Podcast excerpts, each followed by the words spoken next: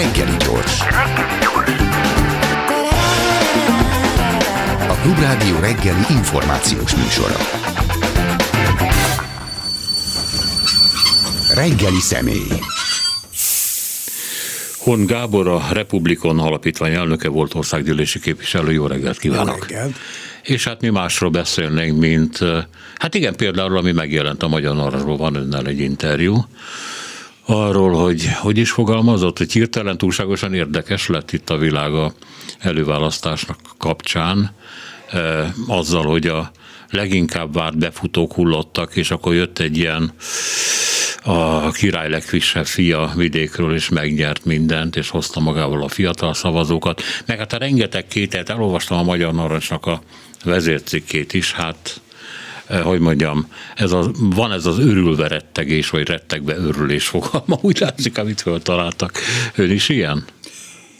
Én optimistább vagyok ennél, mert nem félelmek kevéssé vannak, mert azt gondolom, hogy az Orbán rendszerrel szemben csak valami nagyon radikális megoldás van. Én nem gondolom ezt forradalomnak, tehát talán Karácsony hívta ezt szelit forradalomnak, vagy hogyan fogalmazott ez ügyben. Én ezt talán költői túlzásnak gondolom, de kell valami releváció, kell valami katarzis élmény ahhoz, hogy szembenézzünk azzal, amivel 10 évvel, és már 11 éve nem tudunk szembenézni. És valahogy ebben a Márki-Zay jelenségben, most elnézést Márki-Zay Pétertől, mint lejelenségezem, ezt érzem, hogy megjelenik ezen az oldalon is az, akiről az ember elhiszi.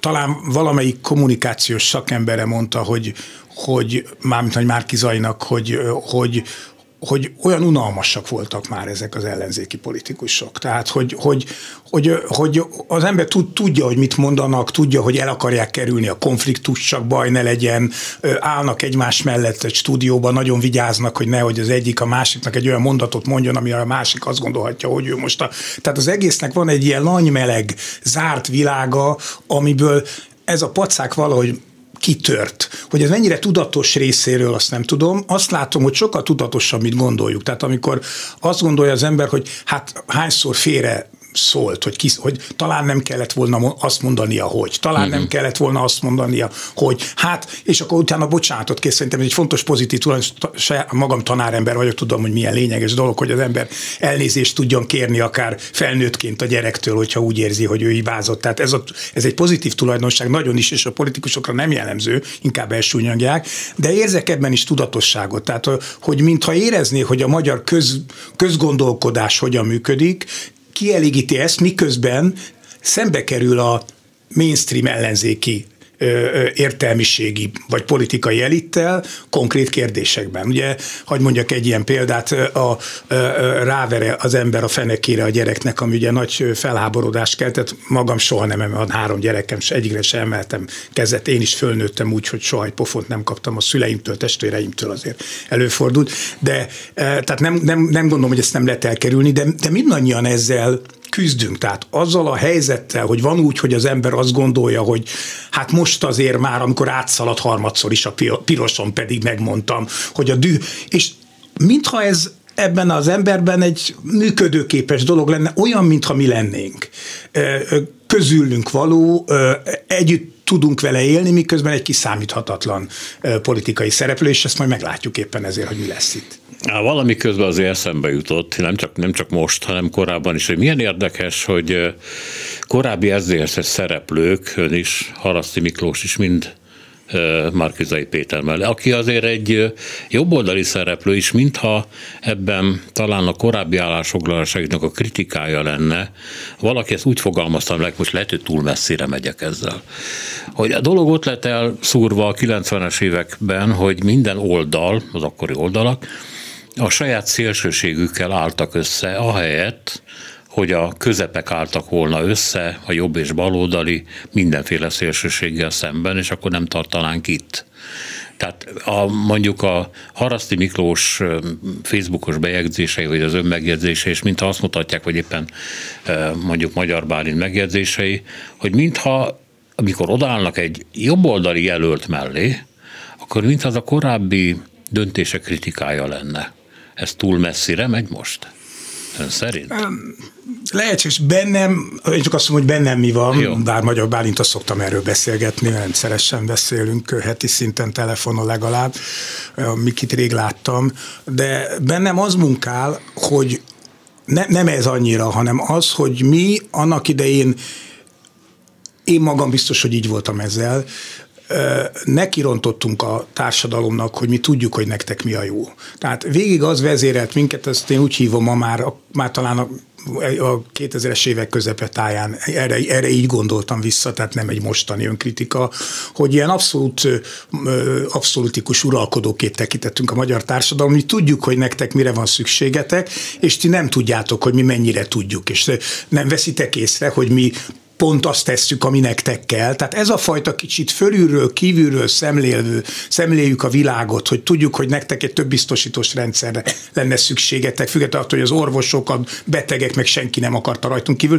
Tartalmilag ma is meg vagyok győződve, hogy igazunk volt, de abszolút rosszul és felelőtlenül hajtottuk végre. Tudjuk, hogy nektek egy más iskola rendszerre van szükségetek, de nem volt partnerünk benne, mert mi ugyan meg voltunk győződve róla, hogy egy liberális, most nem politikai értelemben liberális, hanem működés szempontjából nyitott, befogadó, a másságot szerető, tisztelő, a tanárt autonóm helyzetbe hozó iskola kell, de ezt nem gondolta itt se a tanár, se a szülő, se a gyerek, senki rajtunk kívül. Tehát ez a ráerőszakolás, amiben én felelősnek érzem magunkat, hogy ezt éppen kivel tesszük, baloldali szereplőkkel, vagy éppen jobboldalival, ez szerintem politikai, taktikai kérdés, de valahogy úgy érzem, hogy bele kell nőni mindannyiunknak abba, akarnunk kell mindannyiunknak azt a változást, ami jó lehet. Nem elég, ha egy politikai vagy egy értelmiségi elit vagy a kettő együtt akarja azt, hogy valami más legyen.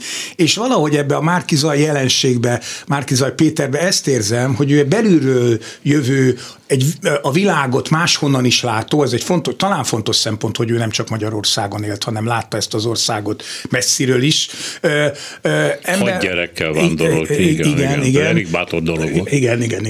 És most már ugye 7 van neki ebből, tehát nem is hagyta abba, hogy ez talán úgy hitelesíti ezt az egész történetet, hogy lehet, hogy ez a fajta magas lóról való szemlélődés, ami most nem akarok a többiek nevében beszélni, csak a magam nevében. Bennem biztos, hogy mindig megvolt, ami mi politikai szerepet töltöttünk be, azóta szerencsére nincs, mert nincs alattam ló, amiről lenézhetnék szerencsére a magyar társadalom. Ebben érzem én a hibát. Az, hogy jobboldali akkal tudja az ember ezt megcsinálni, hogy baloldaliakkal.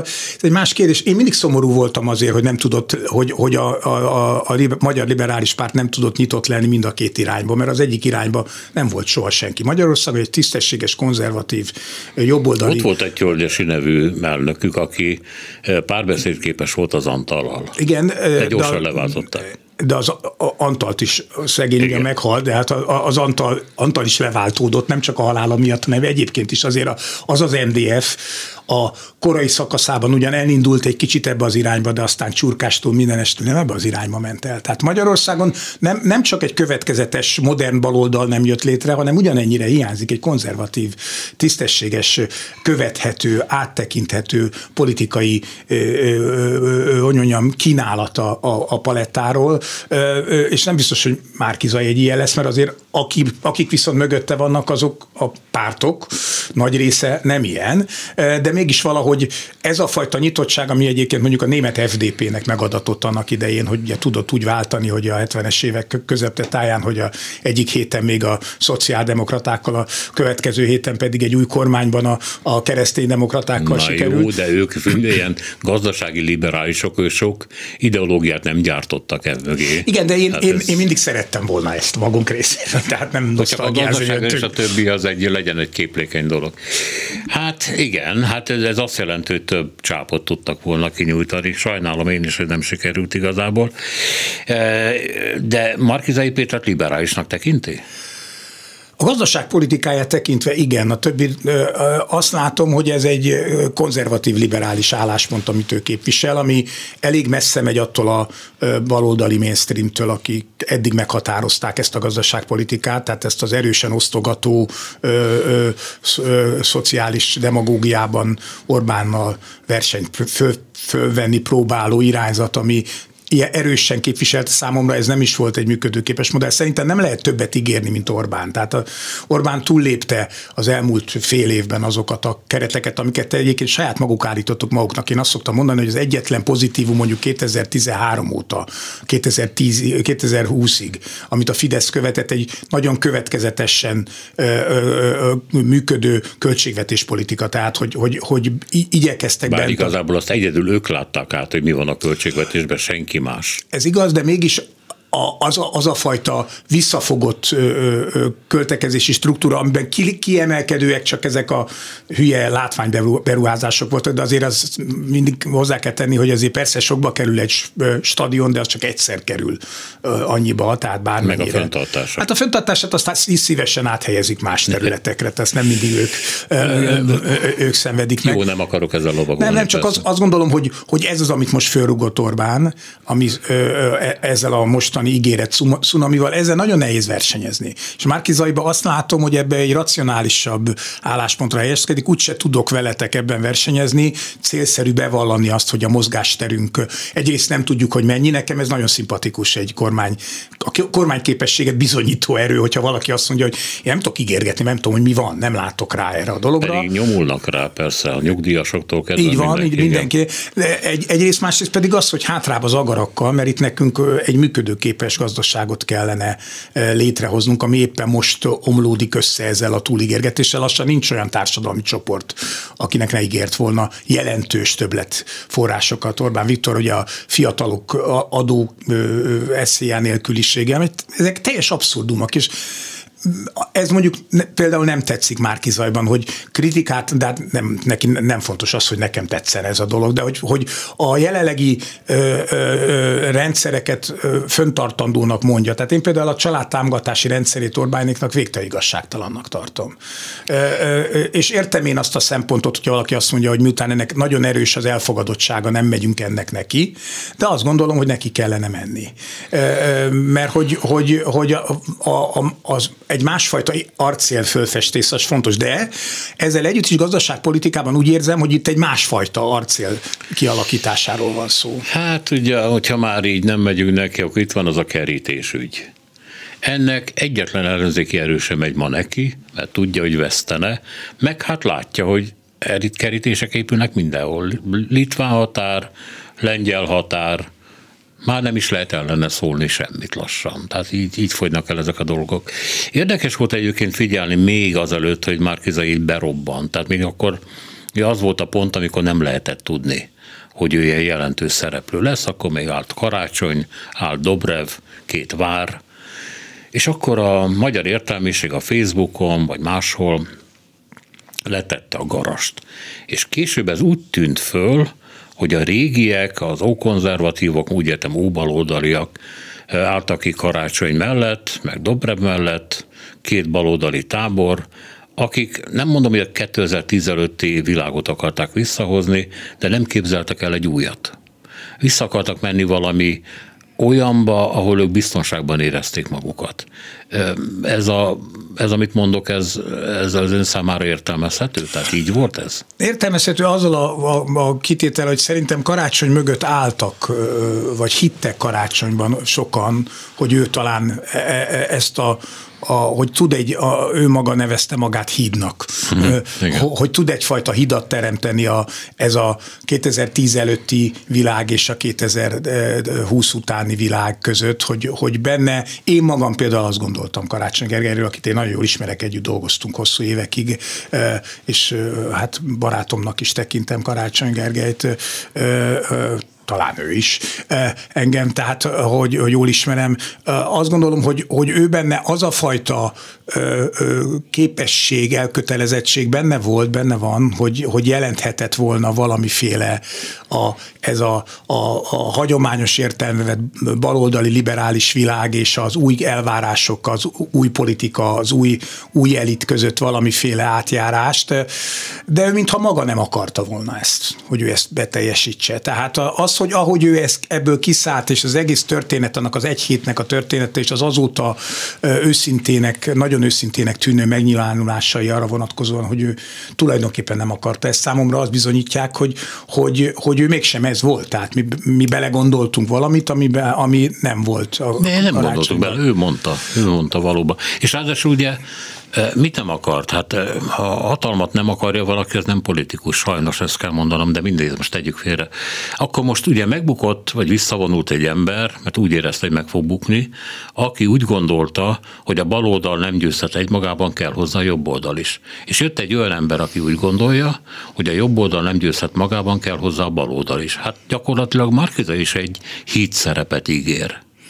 Igen, csak ő akarja a hatalmat, látszik rajta. Egyrészt nagyon akarja, másrészt ő messzebbről indul, nem része ennek az egésznek, kívülről jön, ez egy fontos különbség. A sikereinek szerintem az egyik fontos oka ez a politika ellenesség, amit ő mint lehetőséget kínál. Úgy de veszélyes, de könnyen lehet az ember Trump is ebből. Hát igen, de azért sokszor sok mindenki elmondta ezt a Trump hasonlatot, de én szerintem ugye azért ez egy egész más történet. Nem azt mondtam, hogy ő az, azt mondtam, hogy lehet. Hát persze, mindenkiből lehet minden, de azért az egész Trump jelenség az szerintem másról szól, mert Trump egy politikai értelemben előzmény nélküli szereplő. Azért Márki-Zay Péter 2018-ban és 2019-ben megnyert két teljesen lehetetlen helyzetben lévő időszakban két választást, ott, ahol senki nem gondolta, hogy meg fogja nyerni. Tehát neki van egy mérhető politikai teljesítménye, egy széleskörű nemzeti összefogásra építve. Én látom azt, ugye ez nekem régi vitám, nem szoktam sajnos személyesen vitatkozni fideszesekkel, mert nem ülnek le az emberrel. Nem személyesen nem ülnek, hanem nyilvánosan. Tehát találkozunk, akkor elvitatkozunk, de ezek sajnos nem nyilvánosak. Mert azt gondolom, hogy ez a baloldalizás, ami folyik, hogy itt tulajdonképpen a baloldal ront rá a nemzetére, most már Márki-Zay is a baloldal Gyurcsány fogságában. Ugye ez egy végtelen hamis beállítás. Értem a szándékot, mert itt nem erről van szó. Itt arról van szó, amit Márki-Zay próbál meg, és tulajdonképpen Karácsony is próbált meg, csak a baloldal oldaláról, ő meg a jobb oldal, hogy itt van egy széles nemzeti összefogás az Orbán világával szemben. A radikális jobboldaltól, időnként szélsőséges jobboldaltól, a radikális zöldekig bezáróan, ebben benne vannak a nagyvárosi liberálisoktól, keresztül a klasszikus szocdemeken át mindenféle nációk, társadalmi csoportok, és ez a széleskörű nemzeti összefogásnak egy jelentős közös eleme van, nem Orbán világában gondolják el az életüket. Ez egy politikai szövetség. Méghozzá nem is gyönge ma már, ez egy erős politikai szövetség, aminek nem volt arca eddig. Ugye, mert az az arca, amit akár Karácsony kínált, mert szerintem Dobrev nem kínálta ezt az arcot, mert nem jelentett közmegegyezést. Tehát azért abban minden elemző egyetértett, hogy Dobrev nem tudja megnyerni ezt az előválasztást. Tehát bármi is történik, ugye ő nyerni nem tud. Én szerintem akkor se nyert volna, ha Karácsony állva marad. Tehát ha hárman maradnak, mert olyan rosszul szerepelt volna Karácsony, mert annyira dinamikusan ment föl Márki-Zay, hogy úgy járt volna Karácsony, szerintem ezt is mérlegelhette ő, amikor kiszállt, mint ahogy járt Fekete Győr András, hogy 3,5%-kal kellett elkullognia, mert egyszerűen nem láttak volna már benne. Hát a kihívásban egyszerűen látni kellett azt, és ezért nem értem, hogy miért szeretett a DK ennyire bele a saját maga által létrehozott történetbe, hogy elhitték, hogy nyerhet Dobrev, és ezért olyan nagyon elkeseredettek. Ha ezt ennyire nem élik bele magukat, akkor könnyebb lenne elviselni ezt a mostani történetet. Hát, hogy ők a legszervezettebbek, gyakorlatilag vidéken ők szerepeltek a legjobban, ami nagy szó. Meg az is nagy szó, hogy gondolhatunk bármit Gyurcsány korábbi teljesítményéről, kell is, de az, hogy ő vert helyzetből fölépített egy pártot, az egy komoly teljesítmény. Nem, hát én azt gondolom, hogy Gyurcsány Ferenc igazolása maga a DK. Tehát az, hogy valaki egy ekkora bukás, egy ekkora szétesés a saját párt által kitaszítva, mert azért onnan el lett küldve kvázi az MSZP-ből, ezt már el szoktuk felejteni, ezt a dolgot, ellehetetlenült a helyzete, és itt a semmiből építette föl ezt a történetet. Ne felejtsük el, hogy 2018-ban épp hogy bekerültek a parlamentben. 0,5%-on múlott, hogy egyáltalán 5,3 vagy 5,4% -ot szereztek, majdnem kiestek a parlamentből, és akkor nem is beszélnék róluk most, hogyha ez nincs. Tehát már akkor is volt egy jelentős politikai teljesítmény, az a alkú, amit megkötött az MSZP-vel, ami az ő túlélését jelentette, és az MSZP kiszorulását jelzem, de ez most az ő történetük. Tehát Gyurcsány tényleg tud valamit, hiszen most mögötte van egy körülbelül 800 000-es komoly politikai közösség, ami tényleg az egyik legjelentősebb, vagy talán legjelentősebb ellenzéki közösség. Ezzel együtt is látni kell az ő határait, korlátait. Így kell szemlélni, és lehet gyurcsányozni, meg lehet ezt próbálni, és szerintem a fideszes közegben működik is ez, de az ellenzéki közegben, vagy a bizonytalan közegében már egyáltalán nem biztos, hogy gondolja? Tehát, hogy a Elkuertuk című film, közben spanyolosítottam egy kicsit, hogy kimondhatom legyen, és van egy ilyen ibériai mellékíze. Kérem. Szóval ez nem fog hatni, meg az új filmek, amik állítólag már készülnek szintén? Hát nézze, én ezekről azt gondolom, hogy ugye van egy masszív fideszes tábor, ez a 2,5 millió körüli tábor, akikből nem hiszem, hogy lemorzsolódnának. Tehát az a elképzelés, amit Márki-Zay is, meg sokan hangoztatnak, hogy a fideszes árvák. Ilyenek nem nagyon vannak.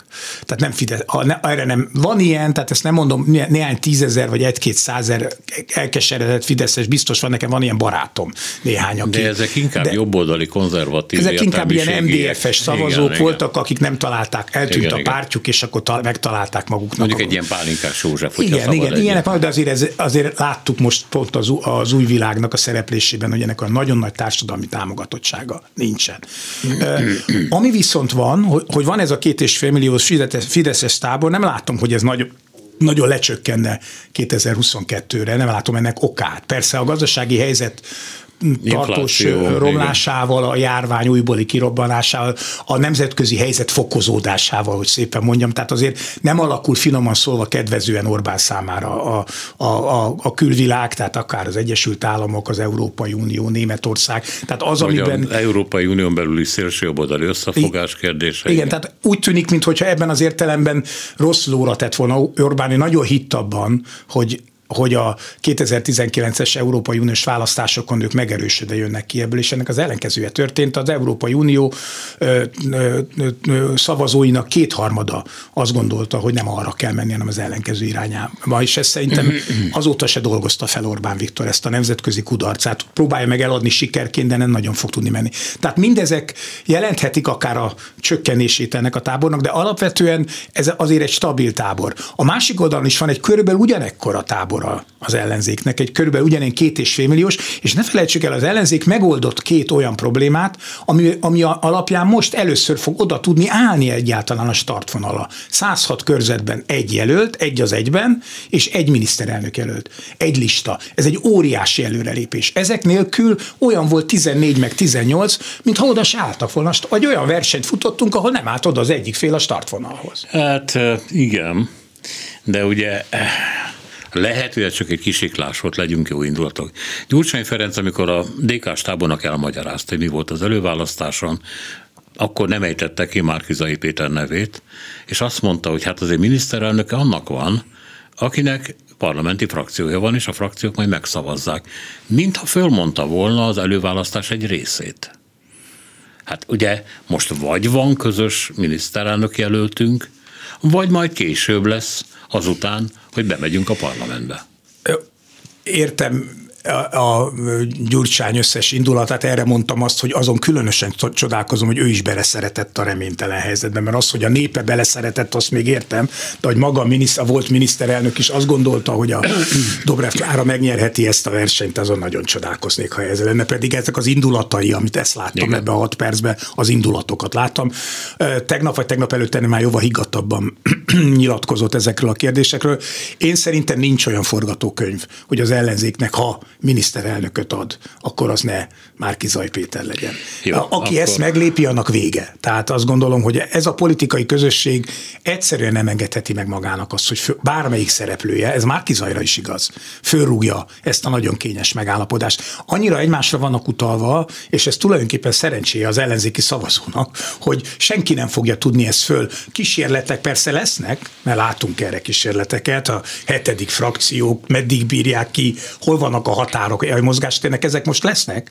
Ugye hogyan állnak össze a listák? Én próbáltam meg, mert azért beszélő viszonyban vagyok néhányakkal a szereplők közül, rávenni őket arra, hogy állapodjanak meg a lista elveiben legalább előre, hogy ne hagyják azt a választás utára, mert szerintem ez nagyon komoly problémákat fog okozni. Ha tisztázták volna valamikor augusztusban, nem kell magát a listát, de az elveket, hogy akkor az előválasztás eredményei, három közöjen kutatás átlaga, a nem tudom én micsoda, néhány alapelv, amiket rögzítenek, mindenkinek van frakció, tehát lehetett volna, de az, hogy ez nincs, az egy nagyon komoly folyamatos feszültséget fog jelenteni, és ráadásul ezt a listát valamikor március közepén végén kell majd leadni, tehát jó sokáig itt lesz velünk ez a probléma. Itt van nagyon sokáig szerintem jogosan dicsértük a választók bölcsességét, és ugye mondták sokan, hogy választó okosabb, mint a pártok, mint ezek a pártok. 19-ben bepofozták ezt az ellenzéket a hatalom az önkormányzatiba. Most elérték, hogy az ellenzék megszabaduljon több gyanús, furcsa emberétől mondjuk az előválasztáson. És a legújabb újítása az ellenzéki szavazónak maga az Márki-Zay Péter. Ezzel kapcsolatban ön is így fogalmaz egyébként a Magyar Narancsban, hogy megtörtént a régi ellenzék leváltása. Csak hogy én nem értem, hogy miért mondják ezt, amikor Márki-Zay Péter esetében ez így van, de ő egy külön dolog, ő a miniszterelnök jelöltek versenyén indult. Ami a képviselőket illeti, ott meg semmiféle leváltás nem történt, hiszen ezeknek a pártoknak az emberei nyertek, akár ezé, akár amazé. A régi ellenzék itt van. Nincs legyőzve, nincs leverve. Azért én ezt árnyaltabban látom, nem véletlenül mondom ezt, amit mondok itt a Narancsban is, hogy egyrészt az első fordulót, most hagyjuk egy kicsit a másodikat, az első fordulóban tucatjával voltak abszolút meglepetés eredmények. Tehát az a fajta új iránti igény, tehát, hogy ne a régi politikai elit folytassa, az abszolút megjelent. Ez így van, csak ennek nem lehetett az eredménye, hogy ne a régi ellenzék állítson jelölteket. De azért, ha Mesterházy Attila, Molnár Gyula, Zugló, Tóth Csaba, vagy Gyénémet Erzsébet, aki ugye 1990-valahány óta, 94 óta fővárosi politikusként indul el minden választáson, és még nem nagyon sikerült eredményeket elérni, és most az Orosz Anna, akit ugye lehet, hogy ott a kerületben a polgármesterként tudták, hogy kicsoda nagyon súlyos vereséget mért rá. Tehát, hogy, és ez nem a kettőjük közötti különbség feltétlenül, az az igény, hogy az ellenzéki szavazói oldalon megjelent, hogy legyünk mások, hogy ne legyünk ugyanolyanok. Én ilyennek láttam a Tordai Bence fölényes győzelme Kálmán Olga fölött. Ilyennek érzékelem. Mert Kálmán Olga régi abban az értelemben, nem a személyekről, abban az értelemben, hogy amit Kálmán Olga kínál, mint DK-s politikai szereplő, ahhoz képest a Tordai-féle színesebb, újszerűbb, más illatú, másféle, más típusú viszony a világhoz. Tehát ez akár még ennek a zöld jellege is, tehát az ottlét, a jelenlét. Tehát én a második kerületben lakom, tehát ezt ott sikerült közelről látnom, ahogy Tordai átélte ezt a kampányt, ahogy lehetett látni az utcán, ahogy egy kicsit a 80-as évek végi hangulatot odahozni közénk. És ugyanezt lehetett látni mondjuk Dunakeszin a Dorosz Dávid, aki ugye, mint főpolgármester helyettes szivárgott oda ki, és verte ott nagyon meg a helyi, egyébként helyben létező, politikai értelemben létező szereplőket, mert egyszerűen másképp csinálta. Tehát ez a fajta újszerűsége a politikának, ez a lendülete, hogy lehet más a politika, már elnézést szegény LMP-től, hogy ezt mintha visszaigazolta volna a most éppensége nem is nézőközönség, hanem aktív résztvevőközönség, mert azért ne felejtsük el, hogy ez a 660 000, sőt összesen ugye 850 000 ember, akik részt vettek, ezek nem nézték ezt a meccset, hanem részt vettek ezen a mérkőzésen. Oda mentek, elővették a személyigazolványokat, lapcik, aláírták egy értéknyilat. Itt nem arról van szó, hogy az utcán megállít egy fideszes, hogy megtenné, hogy ide firkál-e kár egy hamis nevet nekem, hogy stop Gyurcsány, stop Karácsony.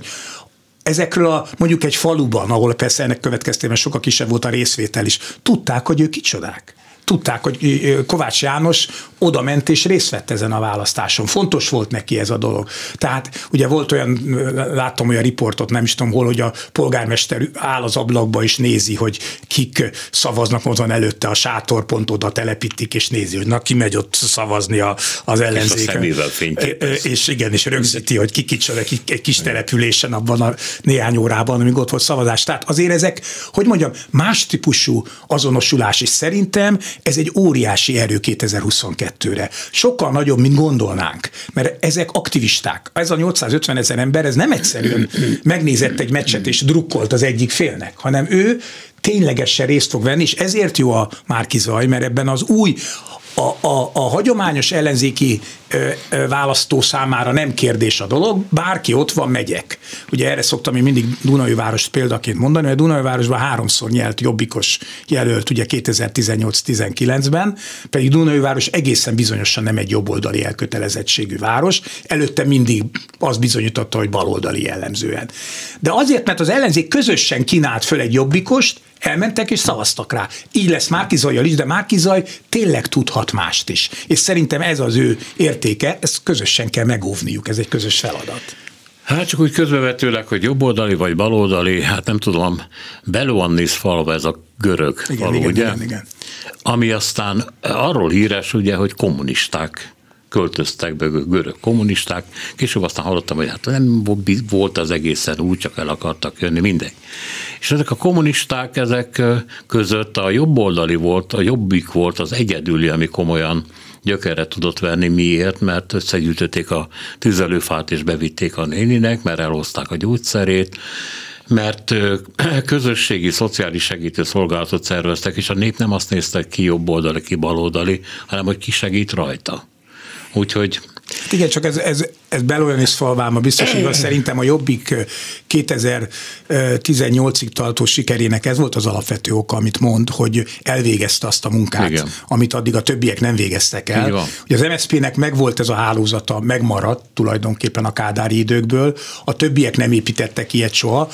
Orbán erre érzett rá, amikor összekötötte magát 98-tól következetesen az egyházakkal, hogy a történelmi egyházak hozhatják ezt a fajta hálózatot neki, mert nem kell külön kiépíteni semmit, ha elég, hogyha a papbácsi kihirdeti a templomba, hogy kire kell szavazni. Ehhez volt még a polgári körök, az viszont egy saját hálózatépítés volt. Más politikai erőknek ez nem volt, és ezt a munkát nem is végezte el az ellenzék, sajátos módon egy DK se végezte el, tehát nem arról van szó, hogy a DK ezt elvégezte volna. A DK most, mit tudom én, a közepes méretű városokig lenyúlt, tehát addig ezt a munka megvan, de ez alá nem, ezért is van olyan nagyon nagy különbség a kis településeken a szavazat résztvevők meg a nagyobb település, minden nagyobb, annál magasabb a részvétel között. De előbb nem tudják, hogy ezek léteznek egyáltalán. Közbevetőleg miért halt el az MSZP? Hát az volt a leggyökeresebb. Én szerintem az MSZP egy identitását vesztő párttá vált. És az egy párttal két nagy baj történhet, azért tudom, az egyiket megéltem, az SZDSZ halálát, ha belső, ha szolidaritás veszik el. Tehát ugyanez volt az MDF-fel is. Ha belül megszűnik az egymás iránti szolidaritás, az fölemészt egy pártot. Ezért tud működni az Orbán modell, mert ott ez föl sem merül, mert egy központú, egy vezér elven működő pártnál ez a fajta belső szolidaritás, mint mindenkinek ugyanahoz kell viszonyulnia, nem merül fel. De az MSZP-nél nem ez volt a probléma, hanem az volt a probléma, hogy egyszerűen elveszett az, hogy ők miért vannak.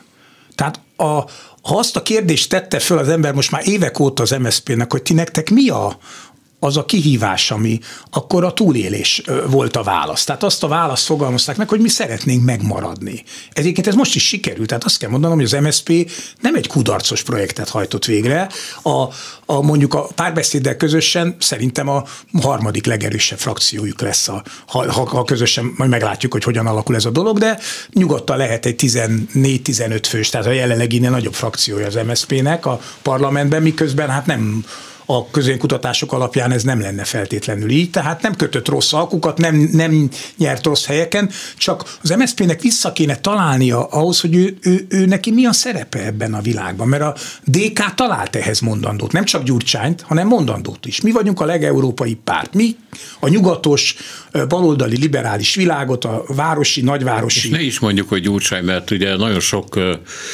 a pártot látó ember szerint ez Dobrev Klára. Tehát ő maga, ő szint úgy egy ilyen politika alakító valóságos személyiség. Így van, szerintem ez egy zseniális húzás volt a Dobrev, és ez biztos egyébként nyilván közös ötlet volt, kellettek mind a ketten hozzá, de hogy tudja Gyurcsány Ferenc azt a problémát megoldani, hogy ő legyen, de mégse, ez a feleség a legjobb megoldás. Igen. Még akkor is, hogyha egyébként szerintem a Gyurcsány azt a mondatot el tudja mondani, nem tudta, hogy amennyiben Dobrev Klára megnyeri ezt a választást, és miniszterelnök, akkor én kivonulok a politikából. Hát. Abban az esetben se nyerte volna meg Dobrev Klára, de sokkal jobban szerepelt volna, és egyszerűen nem értem, hogy ezt miért nem lehet elmondani.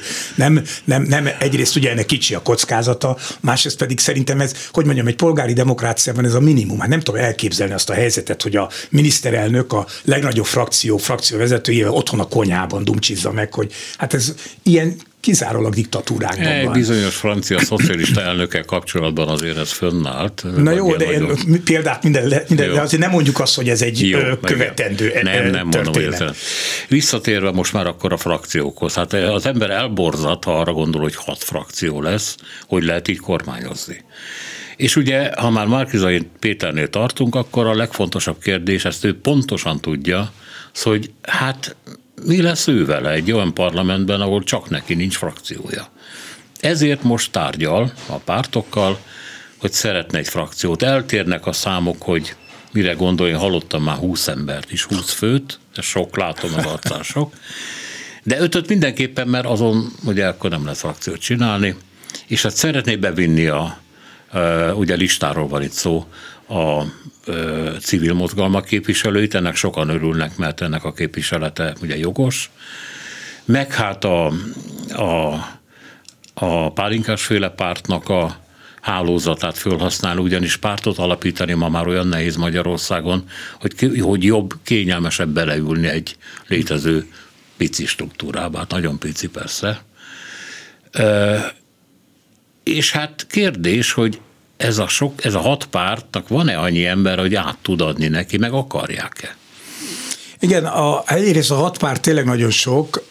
Én szerintem én azért is hivatkozom több helyen ezzel, hogy itt egy kicsit az ellenzék újragondolása is történik, mert szerintem az ellenzéknek ami velük történt, annak le kell vonni a következtetéseit. Tehát például okáért az, hogy Magyarországon 2 zöld párt legyen, miközben a nálunk zöldügyben egy kicsit előrébb járó Németországban is csak 1 van, és az viszont nagyon sikeres az 1, ugye éppen most megkerülhetetlen kormányzati erőként fog a továbbiakban minden jel szerint működni a német zöldek, ugye a maguk 14-15%-ával. Álltak jobban is. Álltak, igen, de minden esetre igen. És nem csak ott. Tehát azt gondolom, hogy igenis, amikor azt mondom, hogy az ellenzéki pártok az nem a leváltásuk történt meg, hanem a belekényszerítésük abba, hogy gondolják újra, hogy mi történik. Ugye ennek egy fontos eleme Fekete Győr lemondása. Ugye nem is a lemondás, hanem leváltása tulajdonképpen ez történt, mert lehet ezt szépíteni, de hát az ő bizalmi szavazáson azt mondták, hogy bizalmatlanok, tehát őt nem lemondott, hanem leváltották. Lehet ezt szebben mondani, és ez rendben is van. Így szerintem ő azt gondolhatta nyilván, hogy ez nem fog bekövetkezni, de bekövetkezett. És szerintem lesznek ennek még következni. Nem biztos, hogy személyiek, de hát azért Karácsony se, ma már nem ő a magyar ellenzék megmentője. Tehát ebben azért egy nagyon jelentős változás van, mert az volt a közmegegyezés a magyar ellenzéki oldalon, hogy Karácsony az, aki, és ma már Karácsony Gergely, azt tudjuk, hogy királycsinálóként részt vesz ebbe a folyamatban, ő továbbra is a szerencsénkre a főpolgármester, szerintem szerencsénkre, ez rendben van, és egyébként pedig hát teszi a dolgát, ahol teszi. Hát de nem csak annyira van úgy, ahogy mondja, még tegyük hozzá, hogy én tudomásom szerint 1 milliárd forintot fektettek be az ő kampányába.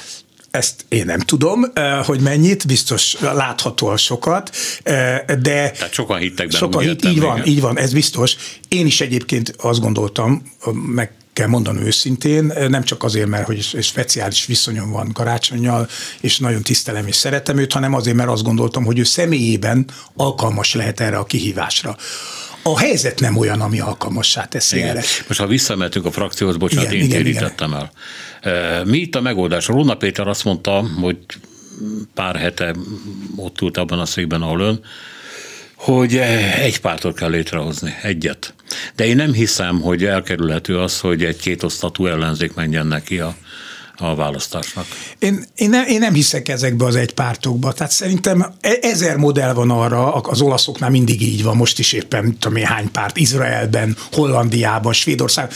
Tehát ezzel nincs probléma. Hát a magyar társadalom sokféle. Miért ne lehetne meg ez a parlamentben is? Miért ne lehetne a kormány mögött is sokféle párt, ahol arra van kényszerítve az összes szereplő, hogy folyamatosan megegyeznek. De kormányzás közben 6 párt, az 6 lobby szervezet. De hát meg kell tanulni ezt a dolgot, meg kell tanulni önmérsékletet tanúsítani, meg kell tanulni, hogy azokat a szempontokat is így működik. Tehát én ennek sokkal inkább a pozitív oldalát látom. De visszatérve erre, hogy nem kell, hogy ez 6 legyen, mert ha például a 2 zöld párt mondjuk 1, mert ugye jelenleg ez a 2 zöld párt azért 2, mert összevesztek 2013-ban, és azóta nem tudtak kibékülni. Javaslom nekik a kibékülést, és akkor tulajdonképpen lehetne csak egy párt. És akkor mondjuk az LMP meg tudja, hogy mi végre van ezen a földön. Így van. Tehát például akkor kell ezekre ugye kérdéseket, válaszokat letalálni. Az is kérdés, amiről az előbb elkezdtünk beszélni, hogy hol van az MSZP-nek helye ebben, mert szerintem igenis van, szükség van Magyarországon a munkavállalók pártjára, egy következetesen a szociáldemokrata pártra. Igény is van, szükség is van. Ebbe az irányba, ha el tudna menni az MSZP, akár közösen a DK-val, akár valamilyen együttműködésben, ez megoldás jelentene. Szükség lenne egy liberális pártra, akár egy konzervatív liberális pártra, Márki-Zay találhat magának szövetségest. Hát azért az nem véletlen, hogy az egyetlen párt, aki lényegében nagyon röviden és teljes messzélességgel mögé állt, az a Momentum volt. Hát meg az MSZP. Hát az MSZP az utolsó pillanatban, de a kérdést a Momentum döntötte el, akkor, amikor a Karácsony visszalépésének kérdése. De mikor lett a Momentum jobboldali liberális párt? Lett jobboldali liberális párt, de a Momentum a leginkább az, amit képvisel, ez a másik, ez a más világ, a másképp gondolt világ, aha, ez a politika újragondolása, a politikai szereplők, ez az egész hozzáállása a politikai léthez, az nagyon hasonló a Momentumnak, mint amit Márki-Zay mond. Ettől nem kell nekik keresztény. Azért Márki-Zay abból a szempontból egy nagy kihívás egyébként a Fidesz számára, hogy itt egy ténylegesen keresztény ember van szó.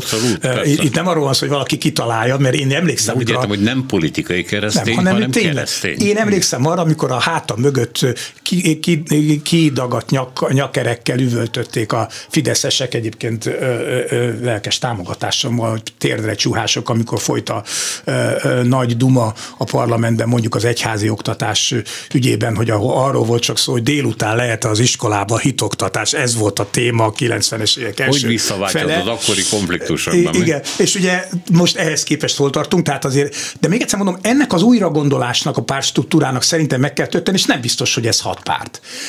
Én azon nagyon egyetértek, hogy legyenek társadalmi csoportok képviselői benne a parlamentben, de azt szeretném fontosan kimondani, Márki-Zaynak is elmondanám, ha beszélnénk vele, hogy a politikát politikusok csinálják. Tehát ez a jó szöveg, ez a civilek, én is szívesen hallgatom, de szeretném jelezni, hogy az a civil, aki elmegy parlamenti képviselőjelöltnek, az nem civil. Az a cigányember, aki beszáll a parlamenti politikába, az nem civil ember, hanem cigánypolitikus a továbbiakban, ha ezt az irányt választja. Tehát én inkább azt javasolnám, hogy azt kéne megnézni, hogy hogyan lehet a pártok listáján behozni olyan fontos szereplőket, akik ezeket a szempontokat képviselni tudják. Tehát ha őszintén, ha nem hatalmi játszmáról szól ez a történet, hanem arról, hogy azt szeretné Márki-Zay, hogy legyen 3 olyan cigányember a parlamentben, aki hiteles szereplői ennek a történetnek, akkor ő kérje fel a listát állító pártokat, hogy hozzanak be ilyeneket. Hát de még ha ott tartunk, hogy még ha létrejön is egy Márki-Zay frakció, az egyik lesz a sok közül. Nyilván nem lehet 20 fős, mert gondoljon abba bele, hogy itt 40 helyről van szó. Egy miniszterelnök, akinek 5 embere van a parlamentben, hát hogy fog ő kormányozni? Hát úgy rángatják, ahogy de ez ha 10 van, akkor is így van. Bár ugye őt nem föltétlenül lehet rángatni, tehát csak egy folyamatos konfliktusokra kell számítani. Itt van a legutóbbi ugye, frakció alakítási tárgyalásoknak a sorozata, hogy a 6 párt kijött egy közleménnyel, hogy nagyon szépen kérjük Márki-Zay Pétert, hogy ne a nyilvánossággal ossza meg azt, amit gondol, hanem velünk tárgyaljon. Ez igen, ez így van, csak hogy az a probléma hogy Márki-Zaynak nincs más, ami csak a nyilvánosság. Ha ő nem áll ki, és azt mondja, hogy kérem most ebben a sötét, füstös szobában azt mondta nekem a Gyurcsány, hogy, de most én önöknek elmondom, hogy mit mondott, hogy ítéljék meg maguk, akkor őt fölfalják. Igen, én nem félnék a nyilvános vitától. Az nem jó, hogyha ezek a viták kizárólag hatalmi osztozkodásról szólnak, az nem jó. De az, hogyha a viták tartalmi kérdésekről szólnak, és ez például egy tartalmi kérdés, hogy hogyan tud működni a miniszterelnök 6 frakcióval, ez egy abszolút tartalmi kérdés, akkor szerintem pont ezek a miniszterelnök előtti viták bizonyítják. Mindenki azt gondolta, hogy milyen riasztó, hogy ezek egymásnak estek ott keményen, ugye a Dobrev-Márki-Zay vita, az tényleg egy éles, főleg az első 20-25 perce. De én azt gondolom, hogy ez inkább kedvezett.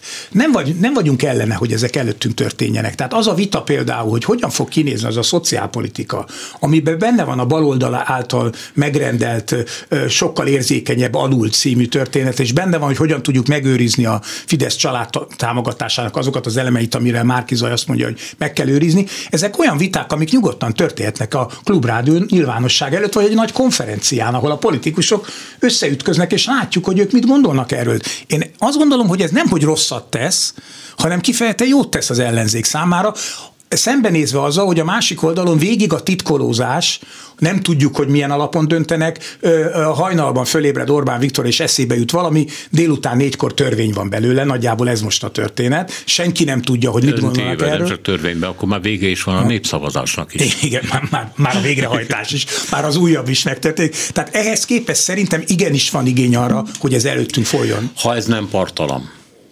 Hogyha végén megegyezés van, mert egyébként az emberek megint azzal találkoznak, ezek tökölődnek, ezek képtelennek megegyezésre jutni, ezek nem kormányoznak, ezek azt segítik, hogy Orbán 2 hónap múlva ugye lehet olvasni ilyeneket.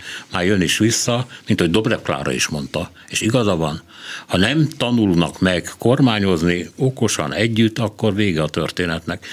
Most eszembe jutott közben, hogy csinálta Bajnai Gordon. Ugye volt 8 hónapja, azt mondta a pártjának, hogy itt tessék mindenkinek aláírni, hogy nem fog engem lefejezni, elárulni, keresztül döfni a hátam mögött. De ami szokásos egyébként akkori MSZP-ben minden egyes tagnak volt saját kül- és belpolitikája, ez lett a Gyurcsány veszte is többek között. Ez működött 8 hónapig, lehet, hogy most is működne. Igen, én is azt gondolom, hogy ezt meg kell tanulni. Ez az, amiben Márki-Zay nehezebb helyzetben van, mint mondjuk Karácsony volt, aki részese volt ennek a 6 párti szövetség kialakításának. Márki-Zay kívülről jön, tehát neki meg kell tanulnia ezekkel az emberekkel együttműködni. Ez egy fontos folyamat, ebben látszanak még komoly hiányosságok. Össze kell szokniuk, ha akarják, ha nem. Senki nem tud szembe menni. Ha ők nem találják meg a hangot egymással, akkor ez a dolog nem fog működni, föl fog robbanni, és ha fölrobban, akkor megint nem áll oda a startvonalhoz az ellenzék, tehát egy újabb olyan választás van, ahol nem, és ezt nem engedhetik meg maguknak. Azt gondolom, hogy ez a tanulási folyamatnak most vagyunk az elején. Valamit Karácsony ebből megérzett, amikor egy nagyon rossz 1 hét után, de jó ütemben vissza tudott lépni, el tudta engedni ezt a dolgot, tényleg lehet neki speciális szerepe ebben, közvetítő szerepe ebben a továbbiakban, és talán a többieknek is bölcsnek tartom azt, hogy például a Gyurcsányon kívül a többiek nem nagyon szólaltak meg eddig, nem érezték úgy, hogy nekik bele kell most ebben nagyon szállniuk, tehát kivárnak, hogy nem hallottuk Jakab Pétert, akinek láthatóan egyébként valami személyes konfliktusa lehet Márki-Zay Péterrel, mert ott az érzékelhető, nem tudjuk ennek az okát, de látható, hogy ott valami. Mert ugye elvileg, ha valakire támaszkodhatott volna Márki-Zay, az a jobbikos szavazók, tehát a legtöbb köze hozzájuk van mondjuk értékvilág, politikai értékek szempontjából, sőt, hát onnan indult, hát azért azt elfelejtettük már, hogy 2018-ban ő a Jobbik elsősorban a Jobbik támogatásával. De még meg kell tanulnia, hogy nem sértünk meg embereket csak úgy, ami után lehet, hogy bocsánatot kérünk, de a tüske ott van. Igen, hát ez nyilván, erre mondom, hogy össze kell csiszolódni, és erre nagyon kevés idejük van, ebben egyetértünk. Igen, fél év, van, aki azt mondja, hogy túl sok, mert az a svung, amivel Márki-Zay följött, az nem tart odáig, mert befullad a egyezkedések mocsarába. Mások meg, mint ön is azt mondják, hogy kell ez a kis idő az összeszokáshoz, meg újra és újra megérteni azt, hogy mennyire egymásra vagytok utalva. Én szerintem nem sok ez az idő, nagyon hamar el fog telni, észre se vesszük, hogy milyen gyorsan eltelik, mert a politikában borzasztó gyorsan telik az idő, kell ez a 6 hónap, ha jól csinálják, ha egy hangon tudnak például beszélni. Ha eljutunk oda, és ez Márki-Zaynak szerintem egy nagyon komoly kihívás, hogy azt mondja, hogy nekünk van egy közös kampánystábunk. És egy közös kommunikációs rendszerünk, ahol azt mondjuk, hogy az egyik párt ezért felelős, hogy mindenkinek legyen szerepe ebben, tehát nem kell egymást elnyomni. Lehet azt mondani, hogy az egészségügyi kérdésekben a Párbeszédes Szabó Tíme, aki most nem akarok munkamegosztása, azért mondom példaként, mert tudom, hogy a Tíme ebben nagyon harcosan jelen van ebben a dologban, de bárki más is. Hogy van szereposztás, de egyféleként szólunk, és nem csak Orbán kottájában játszunk, mert az előválasztás legnagyobb tanulsága, hogy lehet nem Orbán kottájában játszani, lehet másképp is. Köszönöm szépen, hogy itt volt velünk. Én is köszönöm. Horn Gábor, a Republikon alapítvány elnöke volt itt velünk, 9 és 10 óra között. A műsor készítői Kelecsényi Krisztina, Bíró Kristóf, Bentség Gyula, Selmeci János, Bálint Judit és Szénási Sándor. Hát részint köszönti az orsolyákat, részint megköszöni szépen a figyelmüket. Minden jót!